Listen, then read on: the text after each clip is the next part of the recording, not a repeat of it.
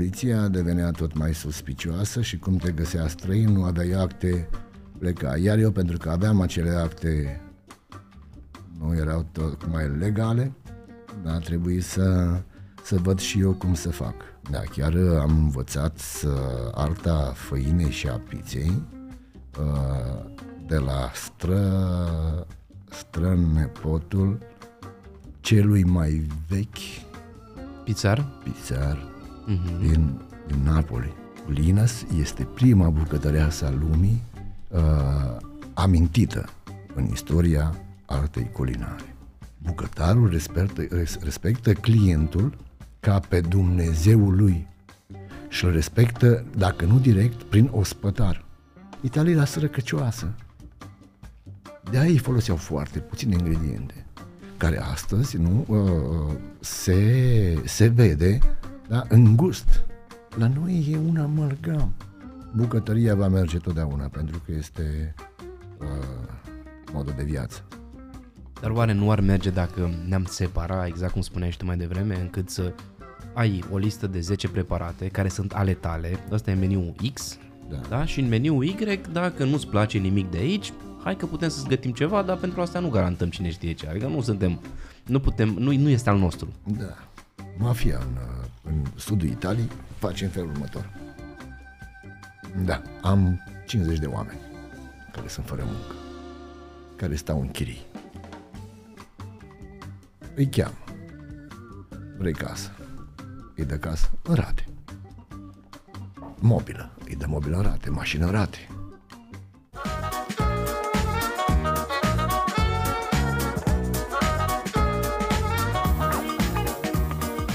Salutare dragilor și bine v-am regăsit la o nouă emisiune It's Complicated and Funny cu Alex Vasiu.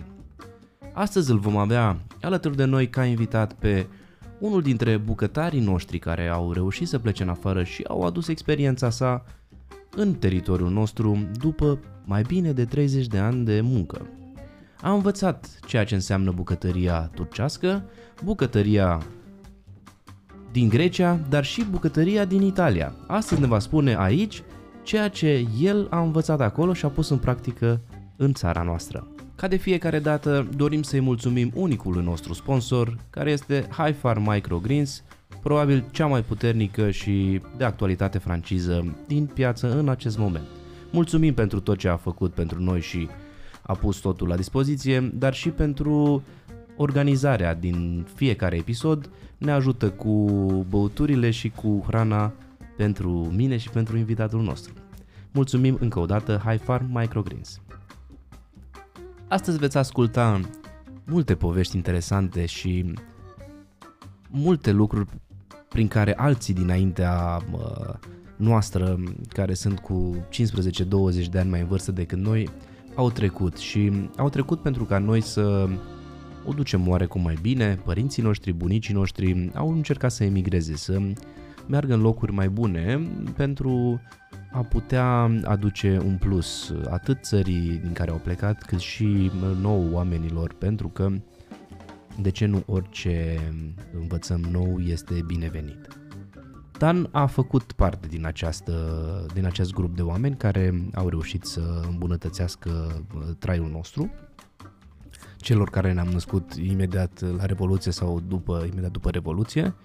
Nu mai povestim de ceilalți și vrea să ne împărtășească și nouă despre experiențele sale avute în uh, alte țări și cum a ajuns să se reîntoarcă în România și să dezvolte ceea ce a învățat acolo apropierea noastră, aici în inima Moldovei, în Iași.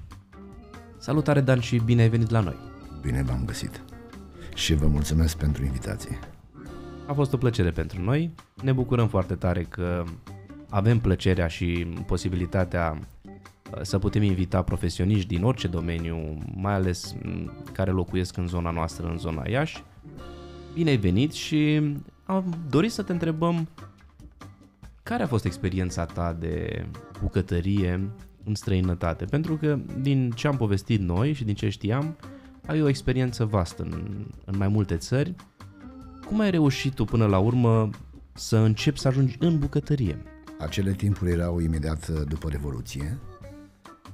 având în România un statut care nu era prea sigur și noi toți, generațiile astea care sunt acum over 40, 50, eram efectiv constrânși să plecăm.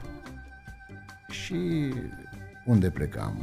Imediat țările învecinate care ne dădeau voie. Și atunci era foarte, foarte la modă, foarte la modă. Să spun așa, Serbia, Ungaria, eu am ales să merg în Turcia. Acolo nu mai țin minte exact ce am făcut, dar a trebuit să plec uh, într-o seară mai, mai uh, obligat așa de situație și am mers acolo în port cu un prieten și ne-am urcat pe un vapor care pleca la pescuit în Marea Egee la Orchinos, adică la Ton. La Ton se mergea doar uh, pe o perioadă de două luni jumate, trei luni. Fiind un echipaj uh, mai mult preponderent de români, am urcat și noi doi. Aveau nevoie, s-a întâmplat ca comandantul aștepta alți doi români, noi eram pe acolo, au crezut că suntem noi, hai, la grămadă și dai drumul. Da. Aflându-ne pe nava aia de, de, de pescuit, o, o imensitate de vapor, nu știam ce să facem. Așa că pentru echipajul ăla mult trebuia cineva să facă mâncare. Am ridicat mâna și m-am apucat de treabă. Ce știam de pe la bunici, ce știam uh, uh, din, uh, de pe la mama și am făcut, uh, am început să fac. La toți erau mulțumiți pentru că aveau ceva cald. Și încet, încet, uh, vreo câteva luni am stat, până ne-am întors, apoi de acolo am găsit niște uh, ușiți așa și m-am trecut fraudulos uh, în Grecia. La ce vârstă ai ajuns tu în Turcia? Păi la 23-24 de ani. Tânăr. Tânăr, da, păi așa Fără era, experiență? Da. Doar cu dorința de a, de a începe o viață nouă și avea un, un viitor uh, sigur aveai nevoie de mult curaj în acea perioadă, nu? Pentru că nu era ca astăzi internetul să-ți spună unde mergi, să poți să te interesezi înainte de ceea ce vei face și unde vei ajunge. Și probabil aveai nevoie de mult curaj. Erai precum legat la ochi și trebuia să ajungi undeva. Nu știai nici ce vei face, nici cu cine trebuie să discuți, nu aveai nici telefon mobil, Acum probabil este mult mai simplu decât era atunci. Da, cu siguranță. Atunci uh, te așezai în uh, fața soarelui și te uitai la umbră și vedeai că este 12 și un sfert, maxim 12. Cu, sau 12 fără un sfert, cu o marjă de, de, de un sfert de oră uh, uh, de exactitate. Sau până la exactitate, da.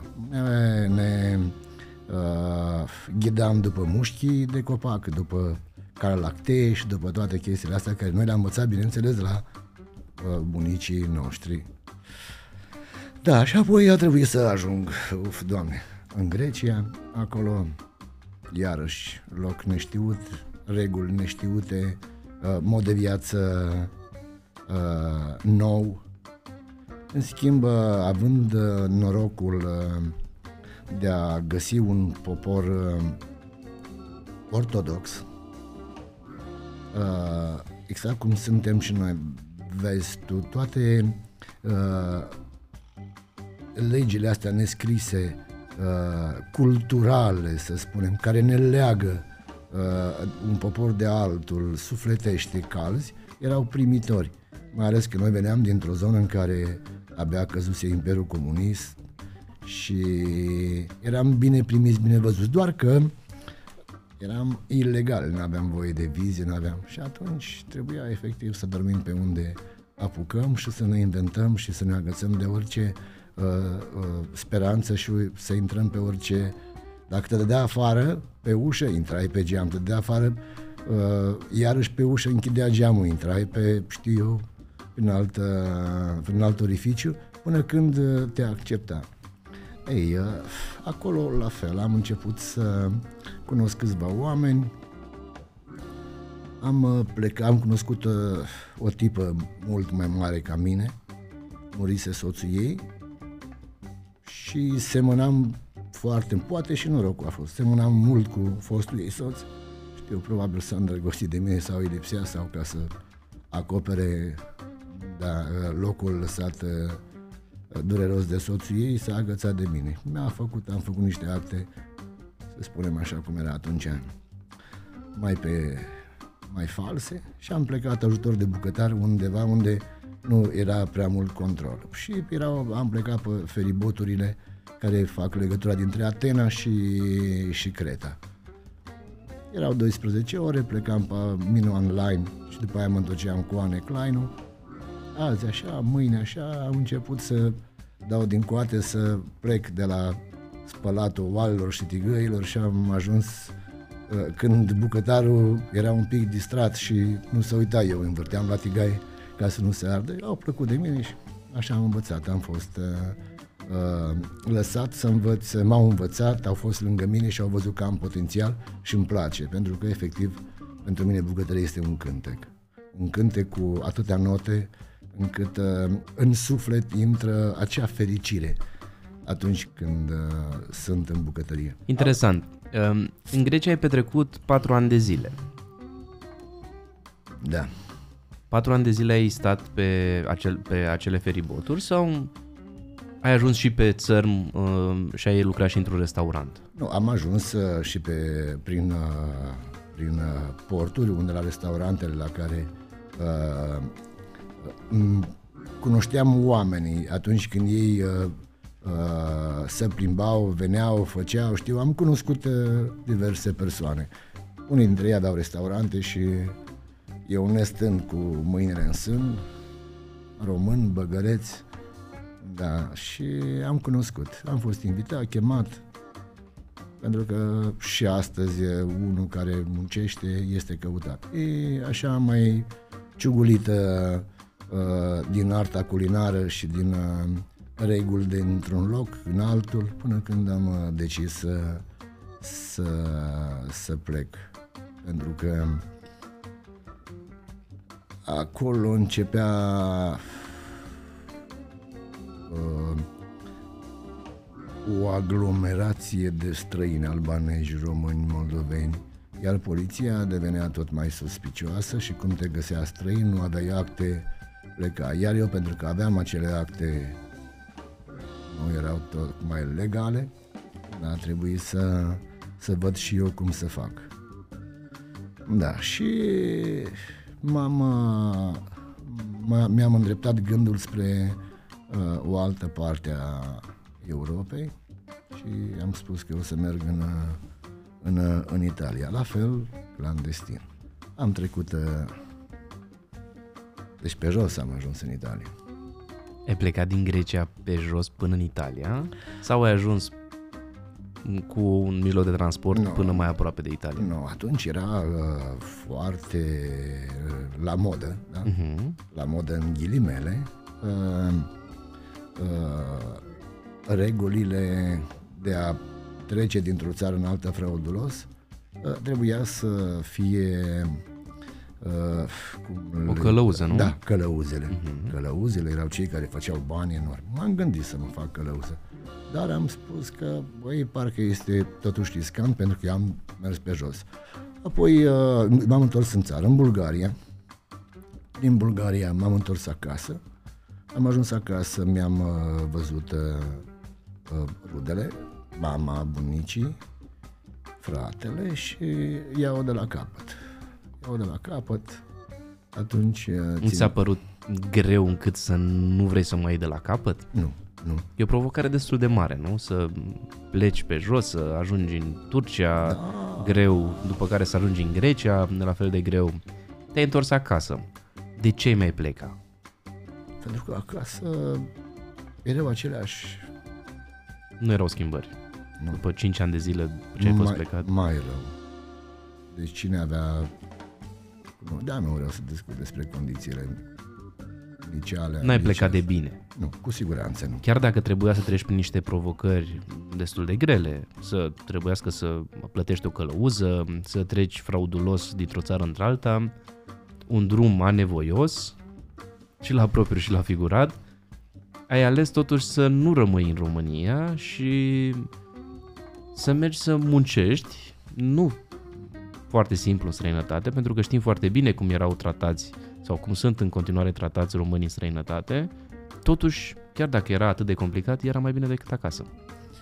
Da, erau uh, trei uh, categorii ale celor care treceau fraudulos. Uh, erau uh, hoții, uh, erau uh, oameni de rând care lăsați, uh, se lăsau în baza călăuzelor și promisiunilor că merg, îi duce uh, în țări așa, mai departe, le dă de muncă, dar nu era așa. Efectiv, le luau banii și atât. Tot o manifestare hoțească. Eu nu am urmat niciodată astfel de, de, de pași. Am mers singur, am mers cu prieteni, am făcut hărți noi cu pixul, cu date, cu așa, că dacă vă spun, v-aș povesti, doamne, ar trebui să treacă încă o viață de om. Da. Da, și m-am întors, uh, m-am întors uh, spre Europa. Am plecat uh, de la Vaslui cu trenul, am trecut cu, era chiar embargoul la Sârbi, am trecut cu băieția de la Severin, erau cu șalupele, cauciucuri de alea de tractoare mari care puneau 5-6, le dădeau 100 de mărci și te trecea la Sârbi de acolo, îți vedeai tu de drum. Da, era palpitant, era frumos, dar fiind împreună te, te îmbărbătai și nu aveai nici măcar uh, uh, un gând să te întorci înapoi, mergeai mai departe. Și așa am ajuns uh, uh, dintr-o țară în alta, am ajuns în, uh, în Italia. Unde în Italia prima dată? Prima dată am, uh, m-am oprit uh, Undeva în nord, bănuiesc. în nord, da, în nord la Treviso. Mhm. La Treviso am cunoscut o tipă într-o seară la eu, atunci uh, m-am dus la o spălătorie uh, la un peco. Sta vreo două luni acolo, nu era pentru mine, m-am băgat la făcut sandvișuri. Eram, da, când, în timpul liber. Au văzut că am potențial și m-au lăsat și am început să fac. Da, am fost invitat într-o seară uh, la un local, era o, o ceva dansuri de societate, am cunoscut o tipă acolo, care nu prea dansa. Eu fiind român și așa, dar nici eu nu prea dansam. Mi era teamă, mi era rușine da, și nu m-am dansat cu tipa, la care să-mi dau seama că ea nu dansa pentru că avea un, un picior de le avea o proteză la un picior. Da, ne-am îndrăgostit, am plecat, știu eu, pe la țară, ne-au dus părinți, până nu știu unde. Da, s-a întâmplat un incident, atunci uh, cu mașina, a trebuit să mă întorc în țară cu Crucea Roșie. După ce mi-am revenit, uh, am luat din nou uh, lumea în piept și am, m-am reîntors în Italia. În Cât timp a fost acea pauză? ai, câteva luni. nu? Câteva luni. Da, După care iar a trebuit să faci Da, aceeași, da, da. Același lucru cu o călăuză, să mergi pe jos? Nu, nu, nu, nu. Pe jos, uh, da, dar nu călăuză. Nu mai aveai nevoie pentru că tu știai drumul deja. Da, nu? da, da. da. Începea ușor să se modernizeze și modul ăsta de a trece clandestin, fraudulos, cu tot felul, da, da, de noi inovații, pentru că noi românii, noi românii suntem inventivi.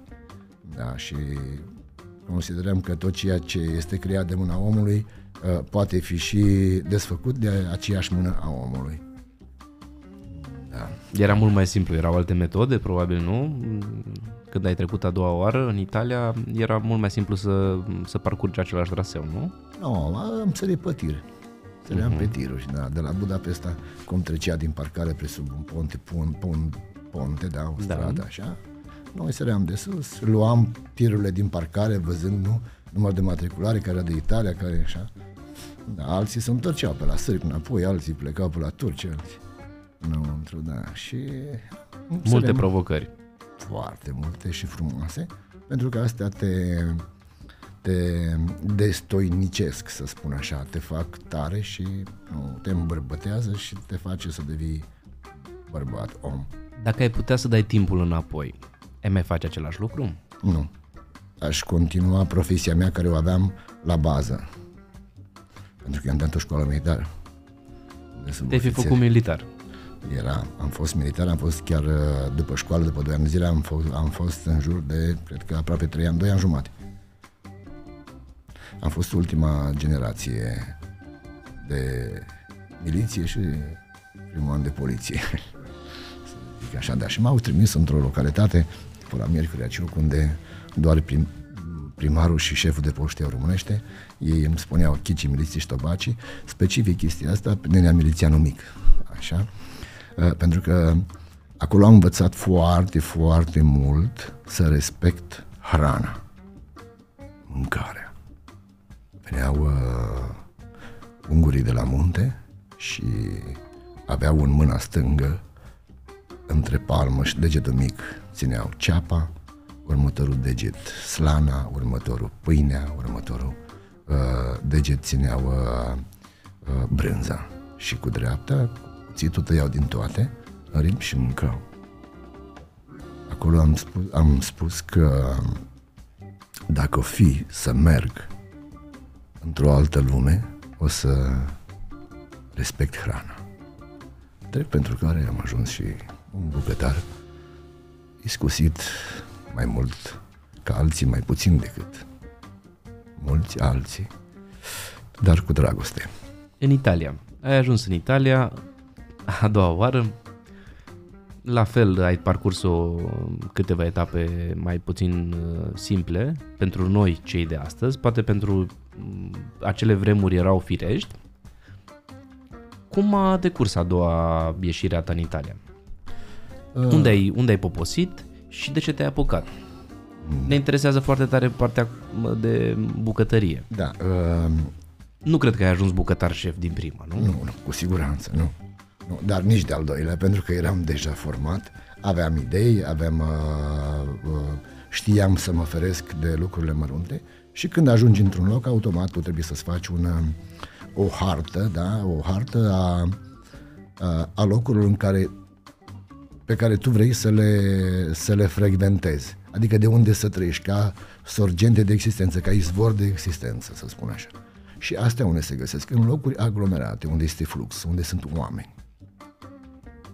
Uh, și automată, pentru că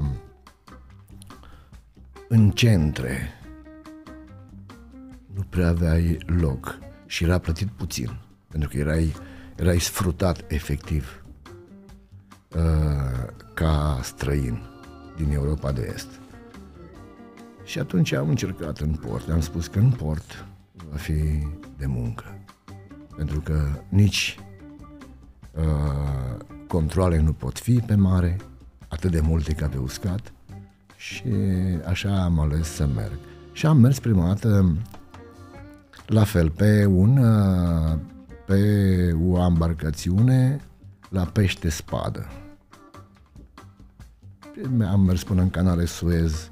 Uf, am mers mult, pentru că era la fel perioada mai-iunie și eram plătit bine pentru că eram la parte. Acolo îți dădea, își oprea jumătate din ceea ce se aducea la mal și se vindea, jumătate din, din, din profit se scădea pentru embarcațiune, cealaltă jumătate se scădeau celelalte cheltuieli și rămâneau împărțeau marinari.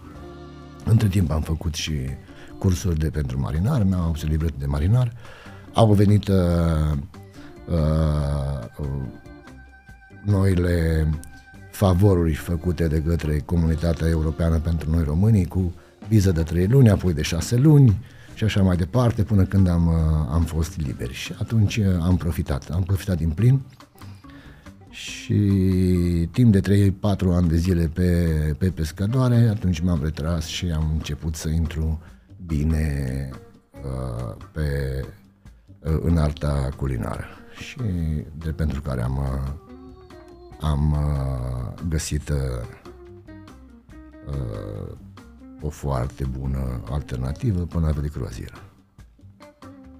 Da, am cunoscut între timp foada, ar trebui să spun o mie de, de cuvinte pe minut ca să și mi-ar trebui măcar 5 ani să pot să spun toate prin care am trecut, dar în sfârșit să devenim la la, la bucătărie. Acolo, fiind foarte, foarte mult de muncă, pentru că erau în jur de 3000, alte nave de croazieră erau și 4000 de, de turiști.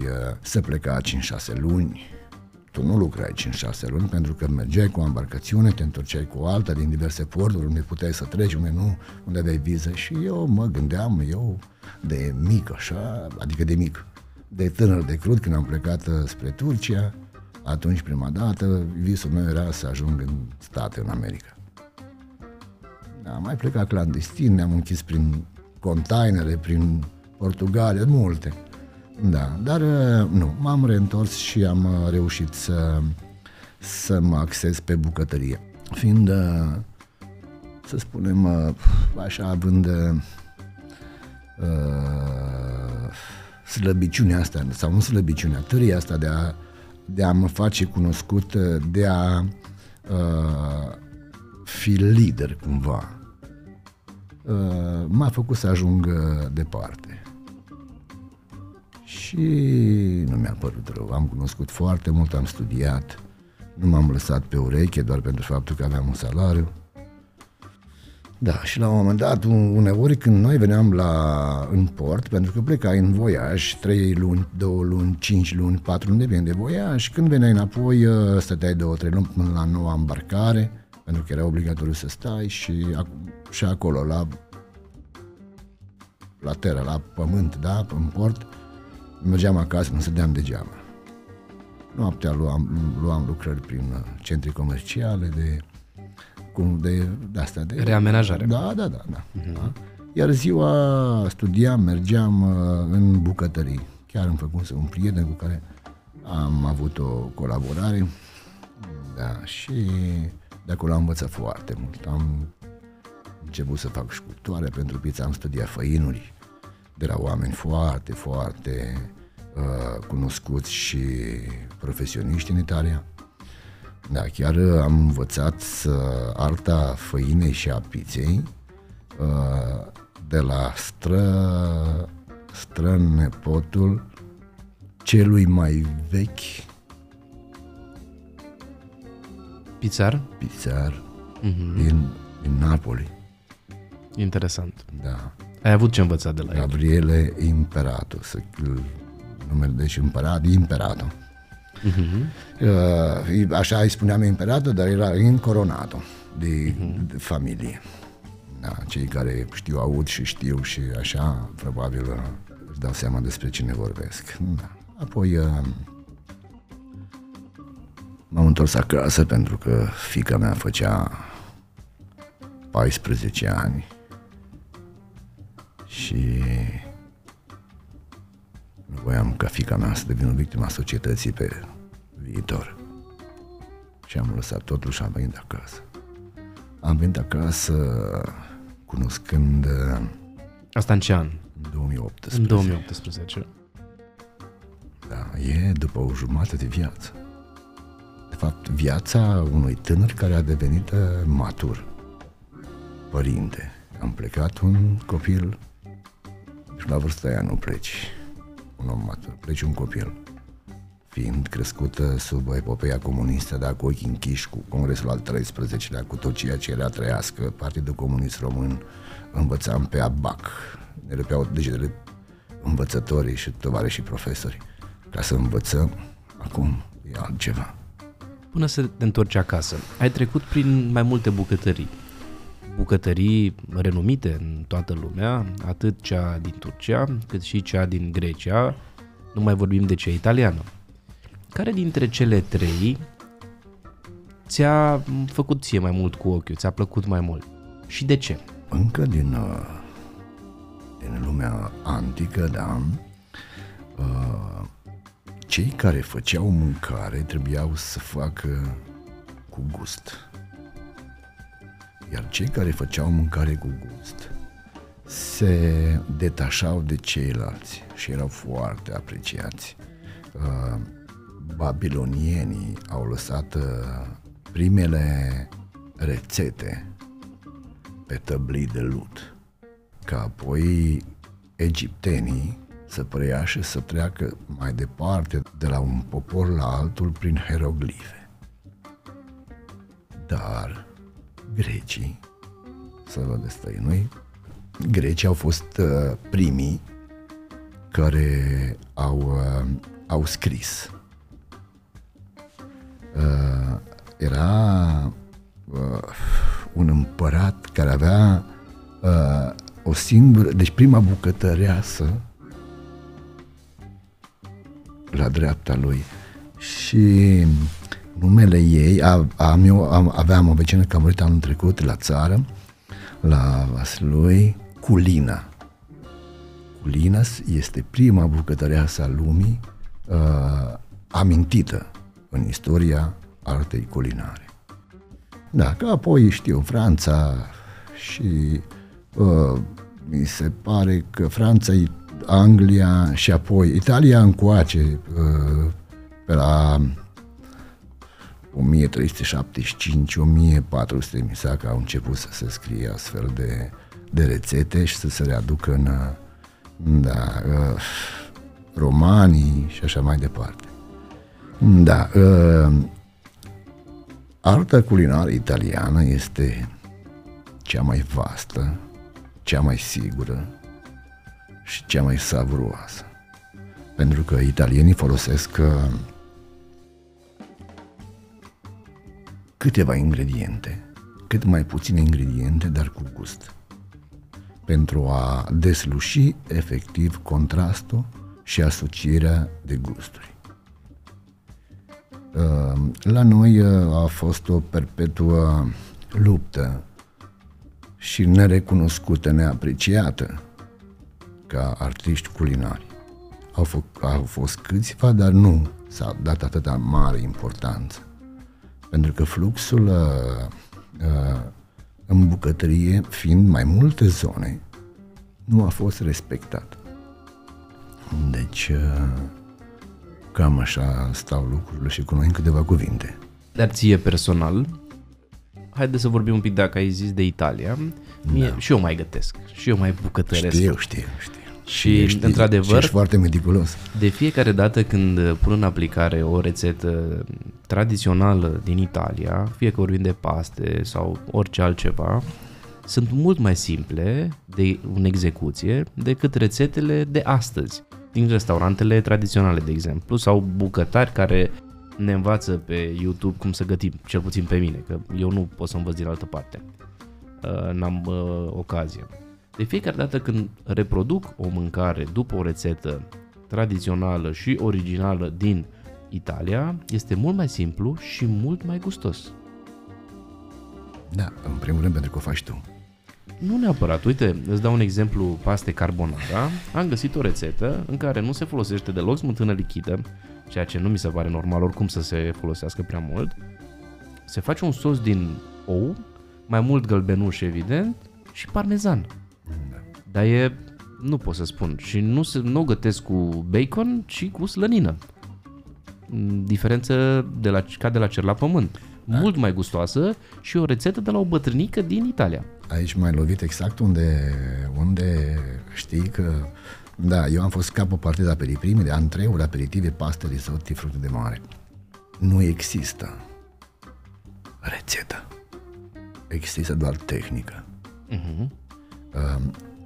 Uh, oricare bucătar, orice bucătar, fie ce bucătar. Este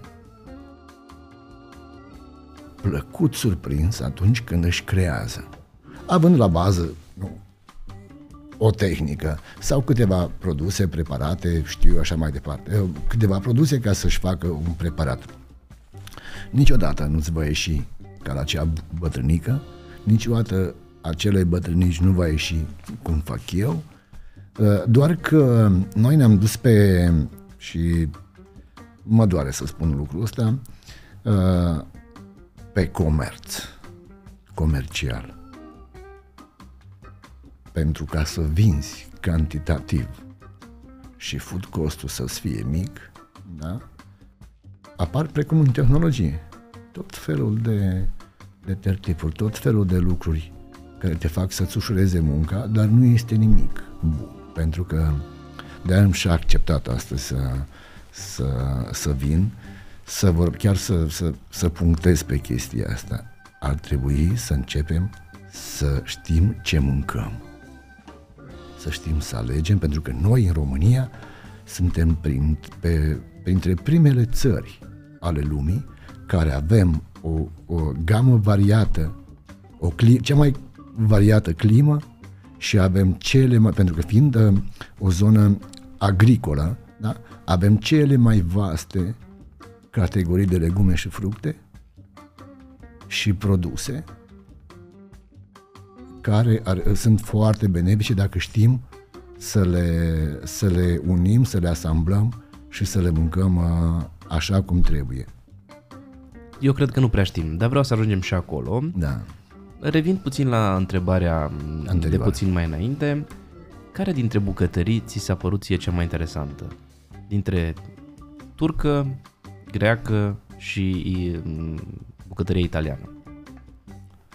Mai interesantă, n- nu mai gustoasă, pentru că mm, ca și tehnică mă refer, turcii fac foarte bună mâncare, nu? Da. Grecii la fel au o mâncare foarte bună, s-ar putea să m, cadă Grecia, din punctul meu de vedere. Și ar rămâne probabil Turcia și Italia. Grecii gătesc foarte bine, dar nu sunt... E foarte gustos. Dar nu Da. sunt extraordinari în bucătărie. Nu, pentru că este un mixt. Uh-huh. Uh, Este un amalgam de influențe. Fiind uh, o țară turistică, uh, afaceristul, proprietarul de restaurante, a angajat diversi oameni din diverse locuri, din diverse țări, de la noi, de acolo, de acolo, și au venit fiecare cu câte ceva. Și au asamblat.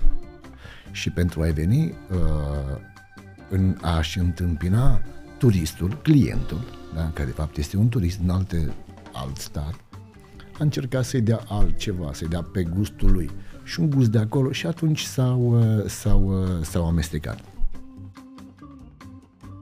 Dar cei care respectă într-adevăr și sunt, uh, și sunt exacti și preciși sunt italienii. Nu, e, acolo este literă de lege. Pentru că dacă acea pastă de care spui tu folosește o pastă comercială de la tigaie și până o montează în farfurie și ți-o aduce la masă, trebuie să dureze foarte puțin. Pentru că dacă nu, ea se întărește sau devine cuib sau nu se dă așa sau uh, mai multe neplăceri.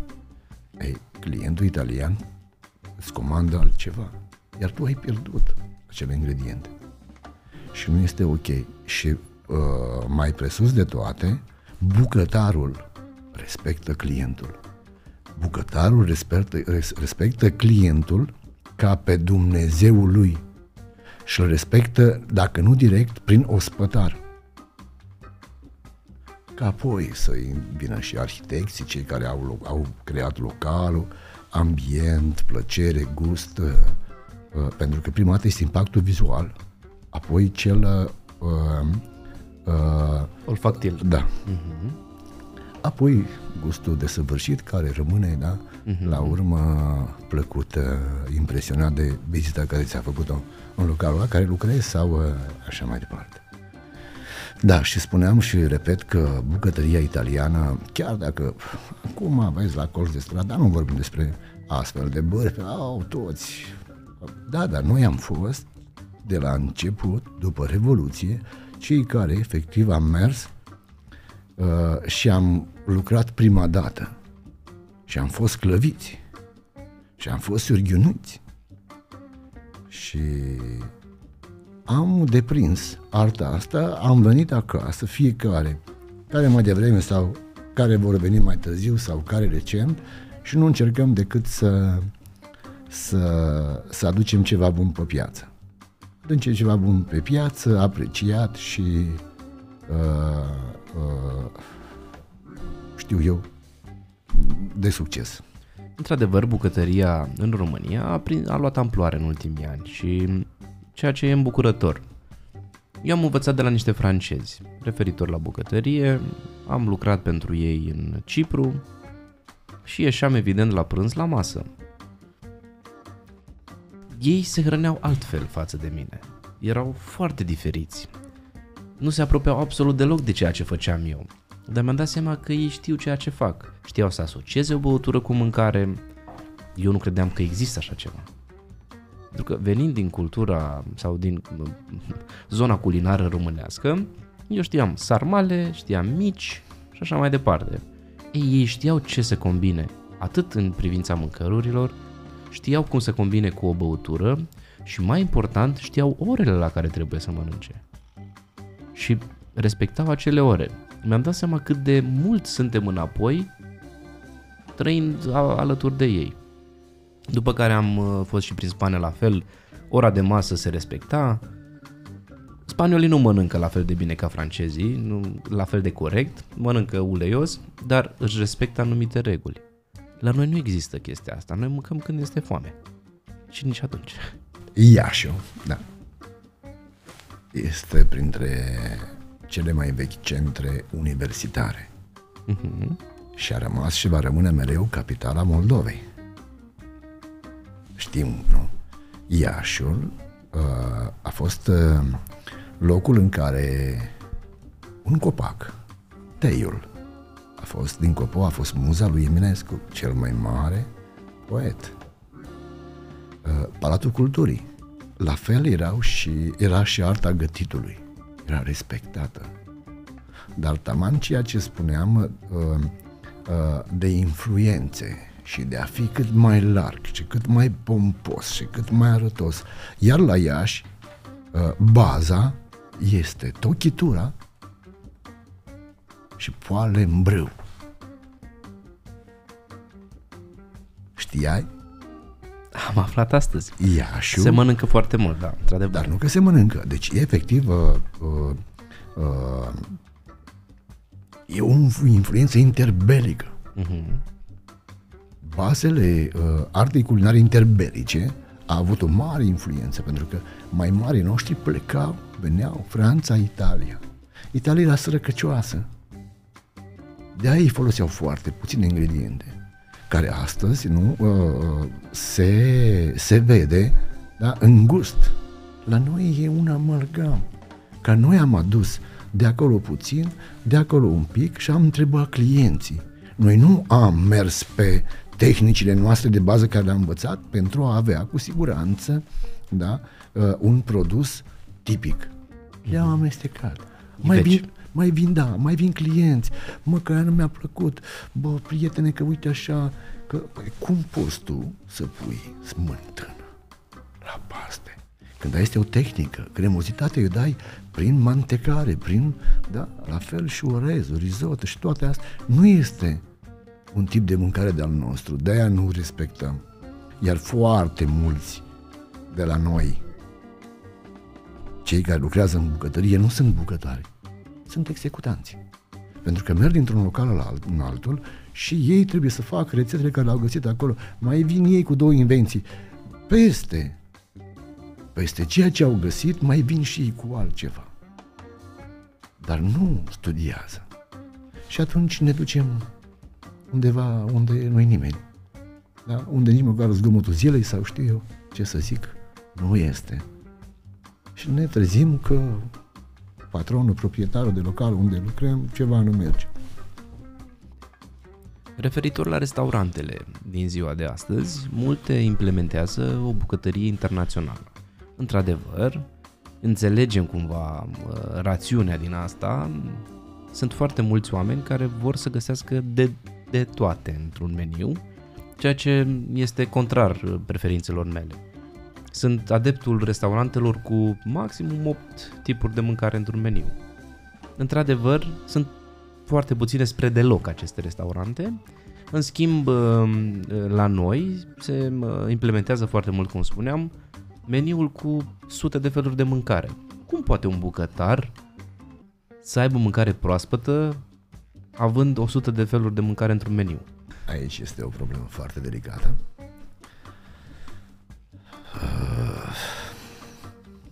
Poate. Dar nu este, nu este ok. Și nu vor ieși toate bune. Oricine. Și mă pot certa 20.000 de colegi pentru afirmația asta, că nu vor ieși toate bune. Uh, meniuri internaționale, da. Eu uh, mie îmi place să le spun așa cam pe față. Ar trebui respectate meniurile și tehnica preparatelor zonale din fiecare zonă. Pentru că uh, respectând zona, oriunde mergi, este o zonă cu un preparat specific acelei zone. Uh, la noi, uh, fiind influența asta foarte, foarte mare și fiind o lipsă totală de oameni capabili să facă mâncare bună, uh, ducem la altceva care nu este bun. Uh, noi, cei de braslă, uh, ne confruntăm foarte, foarte mult cu aspectul ăsta. De a nu reuși și a duce la bun sfârșit uh, toate meniurile să fie ok.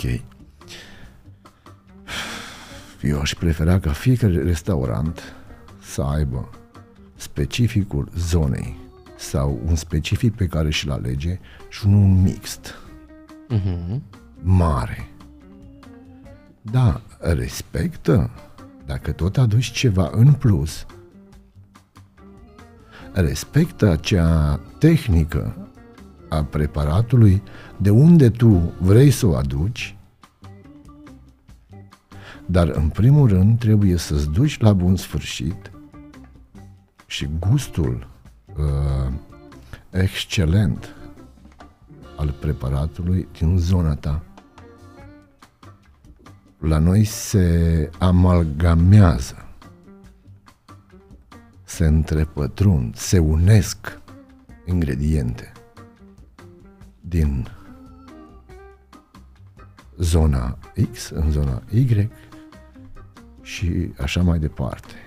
Dispare origi- originalitatea, nu? Dispare, da. Și uh, crezând că faci ceva bun, dar nu faci ceva bun. Pentru că distrugi uh, distrugi uh, efectiv acea originalitate a produsului respectiv, a preparatului în, în sine. Și dar fiecare își gestionează astăzi uh, cum vrea, pentru că uh, bucătăria va merge totdeauna, pentru că este uh, modul de viață. Dar oare nu ar merge dacă ne-am separa, exact cum spuneai și tu mai devreme, încât să ai o listă de 10 preparate care sunt ale tale, ăsta e meniul X, da. Da? și în meniul Y, dacă nu-ți place nimic de aici, hai că putem să-ți gătim ceva, dar pentru asta nu garantăm cine știe ce, adică nu suntem, nu putem, nu, nu este al nostru. Da. Noi îl putem face, îl putem face pentru tine, dar îl facem în stilul nostru. Oare n-ar mai funcționa restaurantele dacă am schimba? Pentru că știi de ce spun? Eu înțeleg bucătăria internațională, de ce? Pentru că trebuie să te raportezi unui număr mult mai mare de oameni, încât ei, pe ei să-i faci să uh, pășească pragul. Dar în același timp, în același meniu să ai și sushi și ciorbă de burtă, și uh, frigărui turcești, mi se pare puțin exagerat. Exact cum spuneai tu, nu le poți face bine. Dar în același timp, n-ai putea să ai meniul tău da, de 10 feluri de mâncare plus un meniu separat în cazul în care cineva dorește de la masă. Dintr-o masă de 10 persoane s-ar putea să nu nimerești pe cineva cu acel gust. Da, da, a, asta ar fi cel mai corect. Îți dau un exemplu concret. Este un restaurant la care merg foarte des în Cipru, foarte des, adică am depășit 100, poate 200 de, de ori cât am uh, călcat pragul. Într-adevăr, au întotdeauna aceeași mâncare, au 8 tipuri de mâncare în meniu, sunt toate proaspete, e o afacere de familie, doi frați, unul bucătar, unul pescar. Într-adevăr este doar cu pește și produse cu fructe de mare. Alergic fiind, nu contează, am pastiluța mea, o iau înainte. Nu au pui, nu au porc, nu au vită, dar dacă îi rugăm și cineva de la noi de la masă vrea să mănânce altceva, au un singur lucru. Nuggets de pui. Da. Astea de... Semi-preparate. Semi-preparate. Dacă vrei, uite, avem și de astea dar restaurantul este plin. Adică ei nu duc lipsă de de clienți, pentru că fac acele 8 produse, acele 8 preparate, le fac ca la carte. Da. Uh, mentalitatea uh, uh, La noi n-ar funcționa? Cum să nu? Cum să nu? Ar funcționa Și de ce nu avem curaj? Pentru că uh, majoritatea acționar, nu acționarilor, majoritatea antreprenorilor nu, în Horeca nu vor, vor uh, să acapareze toată lumea, toată piața, tot ceea ce înseamnă cu frunze și cu iarbă, cu mic, cu mare. Dar pui în dificultate uh, cei care fac mâncare. Uh, pui în dificultate uh, și pui sub semnul întrebării direct uh, clientul. Și încet, încet uh, românii umblați. Tu în Cipru, eu în Azerbaijan, celălalt în Madagascar. Da?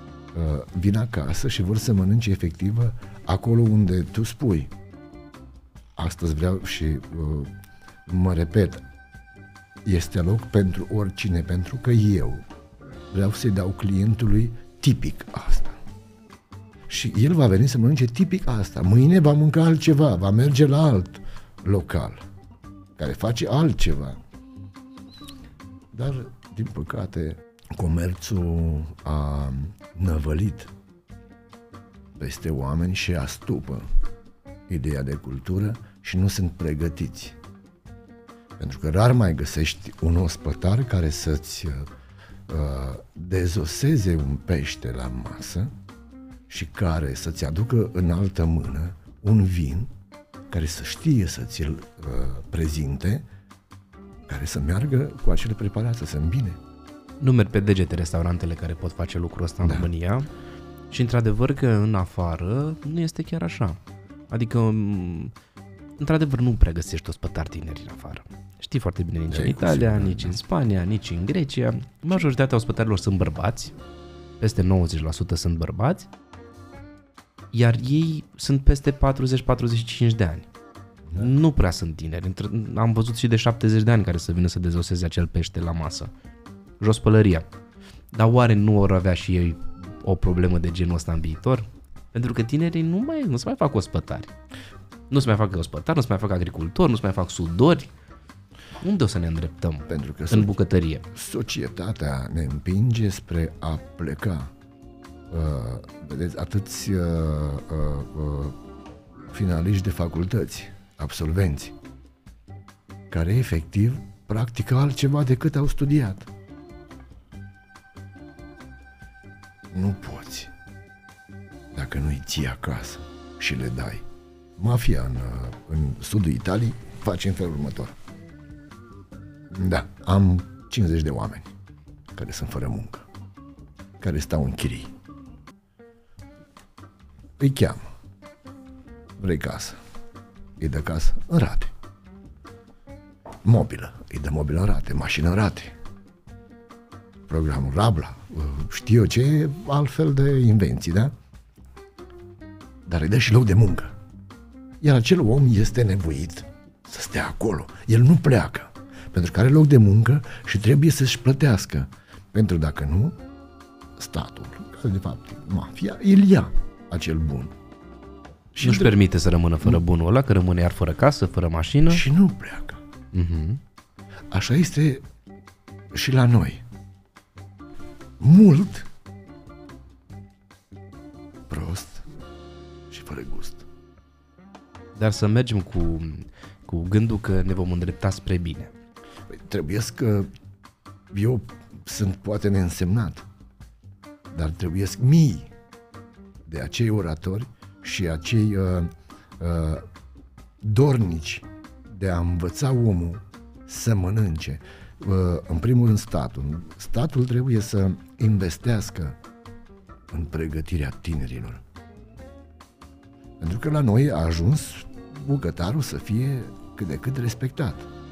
Pentru că se întâmplă uh, de foarte multe ori ca antreprenorul să asculte sfatul bucătarului.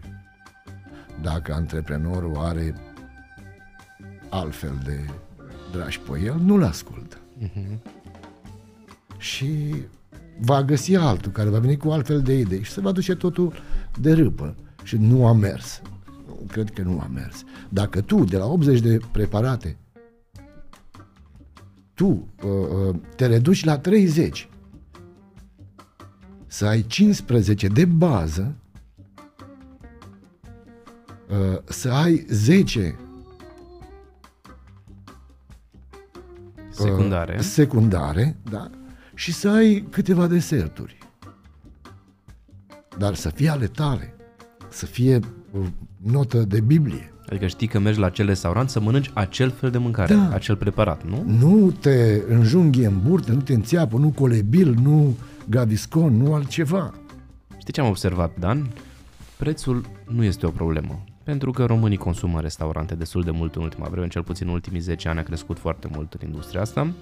Nu cred că este o problemă. Dacă un preparat costă cu 10 lei mai scump, dar este acel preparat de care tu spuneai da. că are acel gust, are acele ingrediente minunate și de calitate, nu cred că e o problemă pentru clientul final. Nu, sub nicio formă. Și să fie oare teama antreprenorilor de a face ceva diferit față de masă? Ei nu prea știu antreprenorii. Bucătarul, din punctul meu de vedere, ține un restaurant. Nu pereții frumoși, nu luminile interesante, ci bucătarii. Cum și într-un podcast, invitații fac lucrul ăsta, că ajută și microfonul de calitate, că ajută și luminile frumoase care dau, pun în evidență invitatul. Dar cred că sunt, invitatul este mult mai important decât uh, tot ceea ce vedem în jur.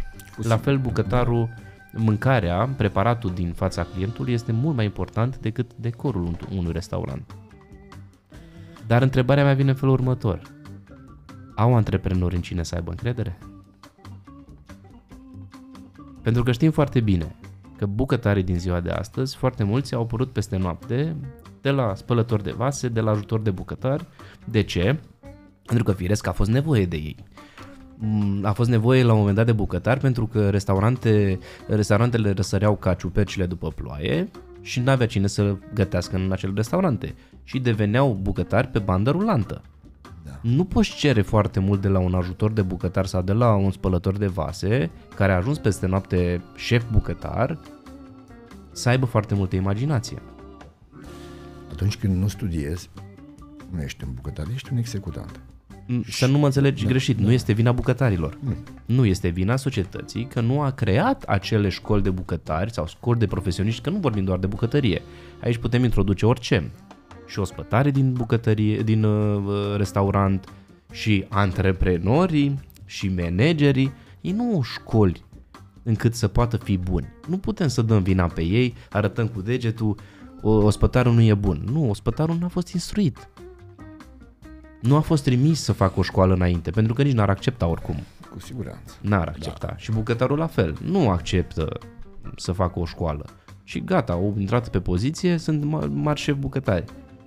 Se pot baza acei antreprenori care, să zicem că na, n-au curaj, dar se pot baza pe bucătari? Nu. Uh, nu, pentru că vin, uh, în, în bucătărie este un război un război fără cartușe. Pentru că atunci când vine aglomerație, atunci fiecare, dacă am ști să gestionăm, la urmă ne-am îmbrățișat. Dar știm că din de pe sală nu se întorc uh, uh, neplăceri. Uh-huh, uh-huh, uh-huh. Și atunci e ok. Azi dai așa, mâine și te încheci. Dar când tu ca antreprenor, aici nu vreau să înțeleagă greșit, tu ca antreprenor crezi că dacă după un an, doi, trei, cunoști bucătăria, pentru că stai cu bucătarii și cu clienții, da? și crezi că nu-ți merge sau știu eu ceva se întâmplă, dai vina pe bucătar. E simplu să arăți cu degetul. Da? E ușor să arăți cu degetul. Trebuie să le oferim încredere angajaților. Cu siguranță. Eu asta le explic tuturor. Angajații mei nu mă văd cu săptămânile. Nu am nicio problemă să-i las să lucreze în voie. Dar este greu într-adevăr. Nici mie nu mi-a fost simplu să, să, să ajung la, la rezultatul ăsta. Totdeauna ai impresia că tu ce faci, faci mai bine. Antreprenorul spune, nu domnule, eu am făcut restaurantul ăsta, eu spun ce să faci tu ca bucătar. Eu nu pot să știu ca antreprenor mai bine decât un bucătar ce, ce trebuie făcut în bucătărie. Chiar dacă eu am băgat banii. Eu nu am cum să-i dau sfaturi acelui bucătar. Trebuie să înțelegem, să-l ascultăm și să-i ascultăm sfatul, dar trebuie să facem o echipă. Nu trebuie nici bucătarul să lăsăm să lucreze singur, dar nici antreprenorul să conducă afacerea fără bucătar. Bucătarul conduce, practic, afacerea din, uh, din bucătărie, nu antreprenorul din documente. Cu siguranță. Pentru că din acte nu poți atrage uh, clienți, dar cu preparate bune poți atrage. Și cu ingrediente bune. Da, eu cred că și concluzie ar trebui să instruim pe bucătari și astfel vom ajunge la mâncare foarte bună. Bucătarii sunt, uh, uh, major parte, sunt instruiți. Da. Sunt instruiți. Dar mai este. Mai este de lucru. Este de lucru. Sunt foarte mulți bucătari care uh, sunt de valoare și au valoare și când îi pui să facă ceva, fac. Uh-huh. Pentru că transpiră. Sunt și alții mai ales antreprenorii care, uh, pentru a avea un control, încearcă să imite și să arate că la fiecare ăla e, tu ești mai bun, tu ești mai bun, ăla e mai așa, ai un pic grijă de ăla, ai așa, ai... și automat uh, uh, uh, înfinge încrederea în el și discreditează pe celălalt. Bine, asta am învățat încă de la școală. Adică profesorul din școala generală sau școala primară, pe cel care lua o notă de 4, îl arăta cu degetul. Și evident că și colegii lui îl arătau și îl făceau prostul clasei. Ei, cam așa e și în ziua de astăzi și nu putem... Da, doar că același lucru face și cu celălalt. Da, așa este. Și automat, colegial, nu te mai poți pune cu umeri împreună cu celălalt, pentru că în ochii tăi, da, îl vezi, știu, dușman. Nu mai este fratele tău. Iar în bucătărie să ținem cont de un lucru. În bucătărie stăm mai mult timp noi împreună decât acasă. Acasă mergi două ore, faci baie, te culci, te trezești, mai stai două ore cu copiii și pleci. În bucătărie e familia. Da. da. Cam asta este. Dan, ce, da. Mulțumim tare mult că ai fost alături de noi și ne-ai împărtășit din experiențele tale de viață, că până la urmă toate astea fac parte din viață, că vorbim de bucătărie, că vorbim de o altă industrie, uh, ele fac parte din viață și a fost foarte interesant să auzim cum ai ajuns în alte țări și cum ai reușit să fii bucătar. Sperăm ca tot ceea ce ne-ai spus tu astăzi să inspire și pe ceilalți, că asta este obiectivul podcastului uh, Is Complicated and Funny. Foarte important că a reușit să deschidem multe subiecte și să discutăm despre bucătăriile de pretutindeni. Mulțumim, Dan, încă o dată că ai fost alături de noi. Uh, îți mulțumesc și eu, îți mulțumesc uh, uh, pentru că m-ai invitat și pe, pe ruta asta, să spun așa, vreau să, uh, să mulțumesc și grupului tău, prietenilor tăi, știi despre cine vorbesc, da? Despre acel clan, da? Frumos, da, uh, poziționat și social și uh, care sunt, de fapt, uh, clienții nu, mei, prietenii mei, e așa îi consider, pentru că de câte ori, nu, ne-am întâlnit, veneați și eram de tură și așa mai departe, dar am făcut cu drag tot ceea ce am făcut și dacă e să mă vadă sau să, nu, așa, îi salut, îi îmbrățișez, uh, tot, toată gama aia de oameni de calitate, îi respect foarte mult și doresc ca toți colegii mei de breaslă să facă în așa fel încât să aibă prieteni, nu clienți. Să-i caute mereu, să facă cu gust, să se dedice și să aleagă ingredientele uh, cât mai bune. Pentru că uh, nu suntem traficanți de droguri sau de alte lucruri rele. Știind să alegem uh, produsele uh, și să facem bun. Pentru că astăzi mâncarea din comerț, din exterior, din interior, de unde vin, cum vin, dacă nu știm să le alegem, uh, uh, dăunează sănătății. Cum se vede că Dan a locuit în uh, sudul Italiei, clanul tău de prieteni, nu este chiar un clan, este un grup. Um, mulțumim și vouă că ați fost alături de noi și sperăm să ne vedem cu bine data viitoare. Salutări tuturor!